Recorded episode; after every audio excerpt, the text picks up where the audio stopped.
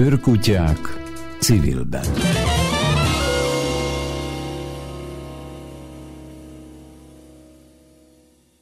Ha emlékeznek a műsorismertetéskor azt mondtam, hogy a dajer.hu-ra ha ellátogat valaki, akkor az a kép fogadja, hogy nem mondod, de durva. Mire a Niki azt mondta, hogy hát csak a 40-es nők mondanak ilyet. Most ez mindjárt kiderül, hogy csak a 40-es nők mondanak -e ilyet. Barna Era van a vonalban, jó reggelt kívánok, szervusz. Jó reggelt kívánok, szervusz. Aki, aki a, a négy fő szervező közül az egyik. Na, hogy van ez a nem mondod, de durva? Hát Nikivel nem ismerjük egymást, én 52 vagyok, tehát ezek szerint az 50-es nők is mondanak ilyet.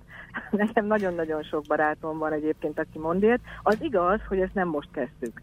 Tehát amikor így csajok összejöttünk mondjuk akár 20-30 évesen is, ezt akkor is használtuk már, tehát aztán úgy, be, úgy beépült igazából ezekbe a közös női társalgásokba, és hát így, így rajtunk ragadt, és úgy gondoltuk, hogy azt a, azt a fajta csevegős, történetmesélős helyzetet, ami köztünk elég gyakran megesik, és amit egyébként úgy érzékeltünk, hogy mondjuk egy ilyen, mondjuk egy ilyen virtuális fodrászszalomban el tudunk képzelni, ahol nagyon-nagyon sokféle nő megfordul, nagyon sokféle élethelyzetből érkeznek, de kíváncsiak egymásra, és beszélgetnek, csevegnek, csacsognak, Szóval valahogy ezt a hangulatot szeretük volna egy kicsit ezzel a mottóval is így visszahozni.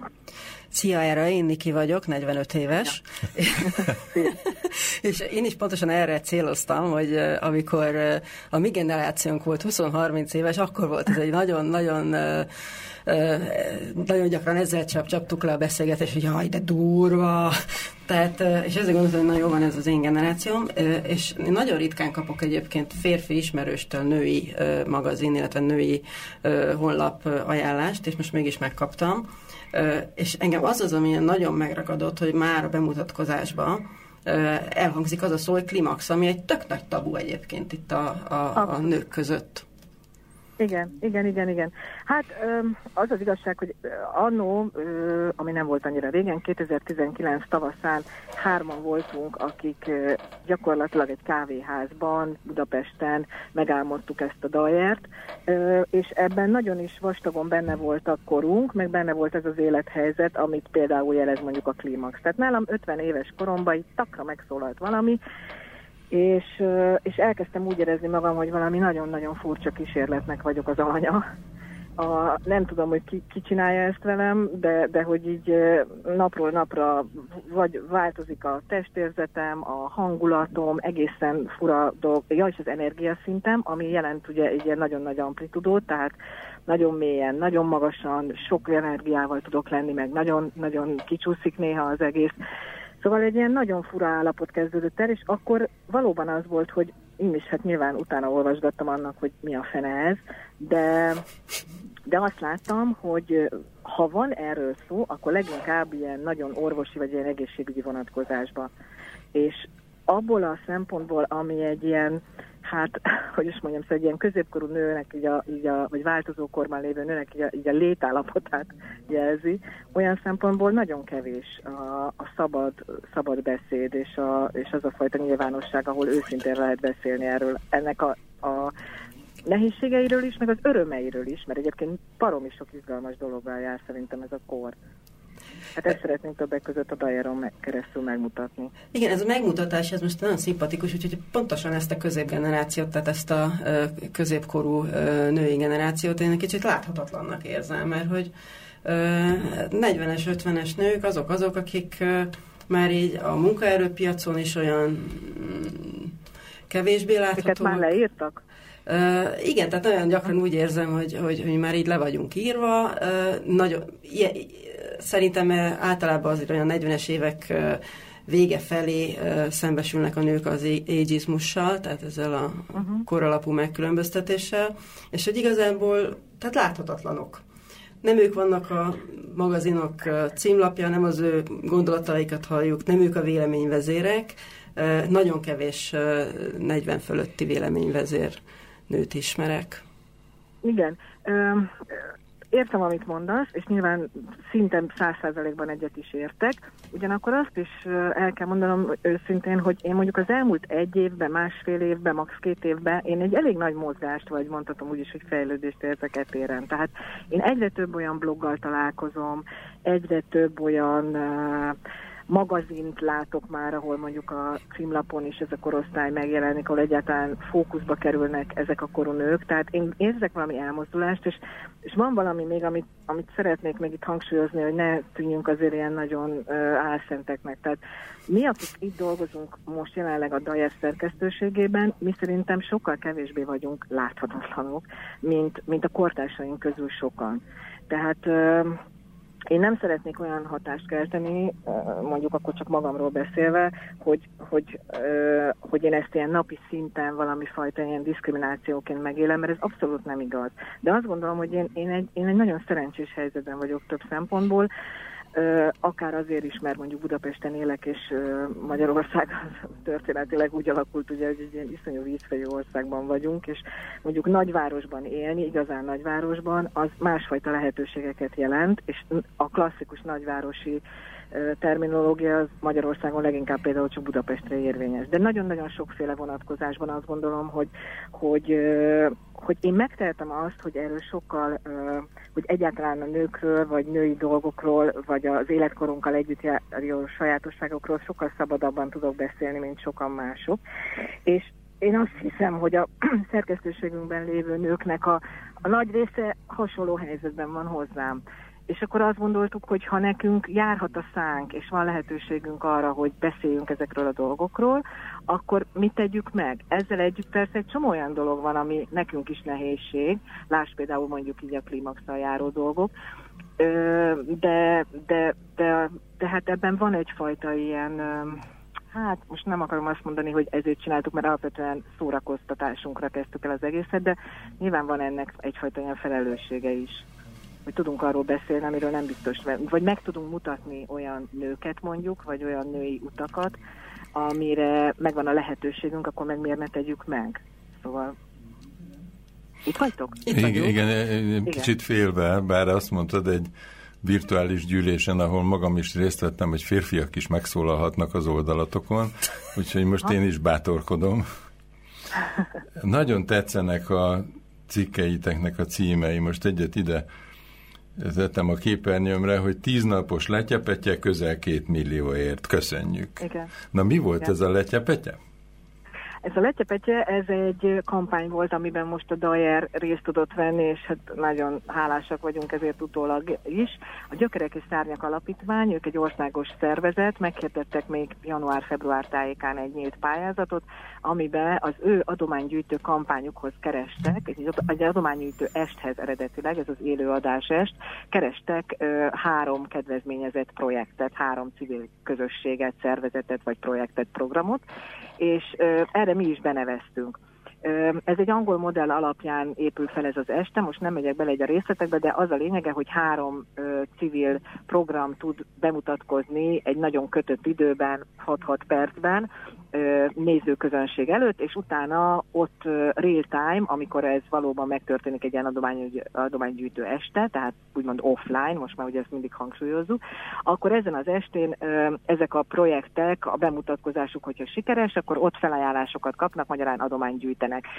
Nem megyek bele tényleg a módszerbe, mert nagyon érdekes, és egy kicsit játékos, kicsit licitszerű, mindegy. Erre mi jelentkeztünk, és hát kiválasztottak, tehát én kétfordulós kiválasztás volt, és, és a Daját beválasztották ebbe másik két projekttel együtt, majd pedig jött a Covid, jött az egész veszélyhelyzet problematika, karantén, egyebek, és akkor a szervezők úgy döntöttek, hogy, hogy megcsavarják ezt az egész kampányt. Lesz élő adás adománygyűjtő de az online, és egyébként előtte megelőzi egy tíznapos, nagyon intenzív Adjuk Össze kampány. Ugye az Adjuk Össze az a Nioknak a civil oldala, ahol közösségi kampány, adománygyűjtő kampányok folynak, tehát ezt csináltuk tíz napon keresztül úgynevezett nagykövetek segítségével, ami azt jelenti, hogy olyan ismerősök, barátok, akiket mi fölkértünk, vagy Dajer olvasók, akiket fölkértünk arra, hogy, hogy tíz napig ö, gyűjtsenek a saját nevükben a, a mi, mi céljainkra, a Dajernak a, a hát fenntartására, mert ugye azt eddig nem mondtam el, de tavaly áprilisban indult a Dyer, és természetesen mindent, minden, minden egyáig önkéntesen született, ez a mai napig is még így van amit ott az oldalon látni lehet. Mi, mennyit, mennyit jelent ez a két millió nektek? Mit jelent a ez a pénz? Millió. Hát jó kérdés, mert most lesz nekünk egy ilyen stratégiai ö, nyári tervező napunk. Ugye eredetileg mi nem is számítottunk rá, hogy mi két millió forintot fogunk ö, itt összeszedni.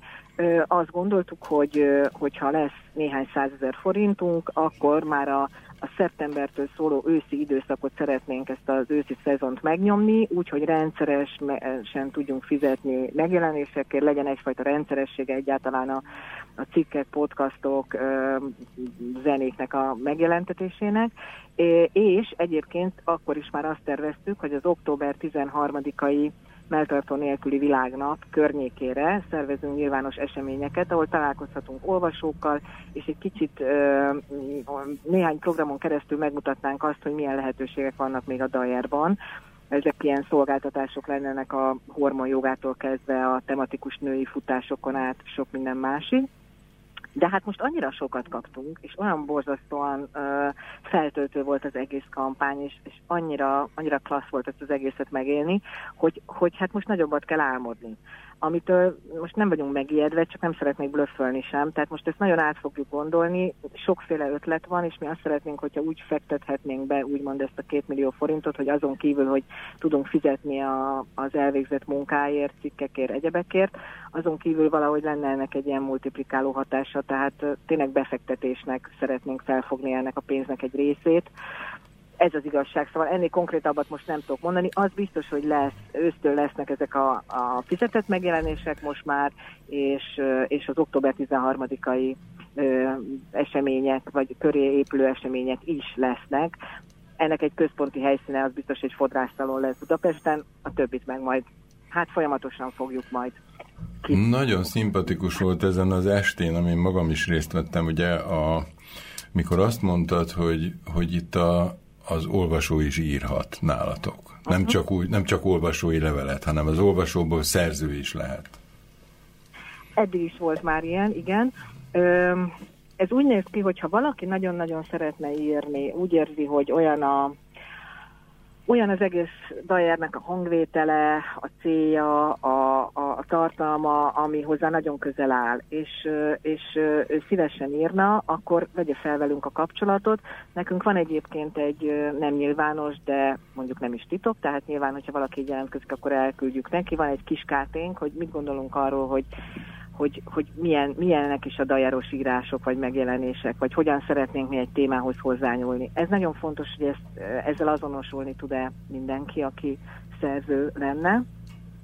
És az is nagyon fontos, hogy igen, bár a hozzánk íróknak a nagy része nem professzionális újságíró, sőt, abszolút al- alig van egy-két olyan ember, aki médiában kifejezetten így dolgozott, de, de azért azt szeretnénk, hogy a, a műfajok, mégis a hagyományos műfajok, meg egyéb más újszerű műfajok is megmaradjanak, tehát hogy sokszínű legyen. Itt csak arra célzok, hogy a, a legtöbbször, amikor mondjuk hozzánk valaki odafordul, hogy ő szeretne valamiről írni, akkor inkább ilyen én blogszerű írásra gondol, ami lehet szuper jó, tehát abszolút, és szoktak is ilyen írások megjelenni, de mi szeretnénk azt, hogy továbbra is legyenek a Diaron riportok, legyenek interjúk, legyenek podcastok, tehát hogy ezt a sokszínűséget ezt meg tudjuk tartani, úgyhogy ha mondjuk nagyon-nagyon sok én blogszerű írás érkezne hozzánk, hogy ezt a Diarra szánnánk, akkor azt, az biztos, hogy azt korlátoznunk kellene.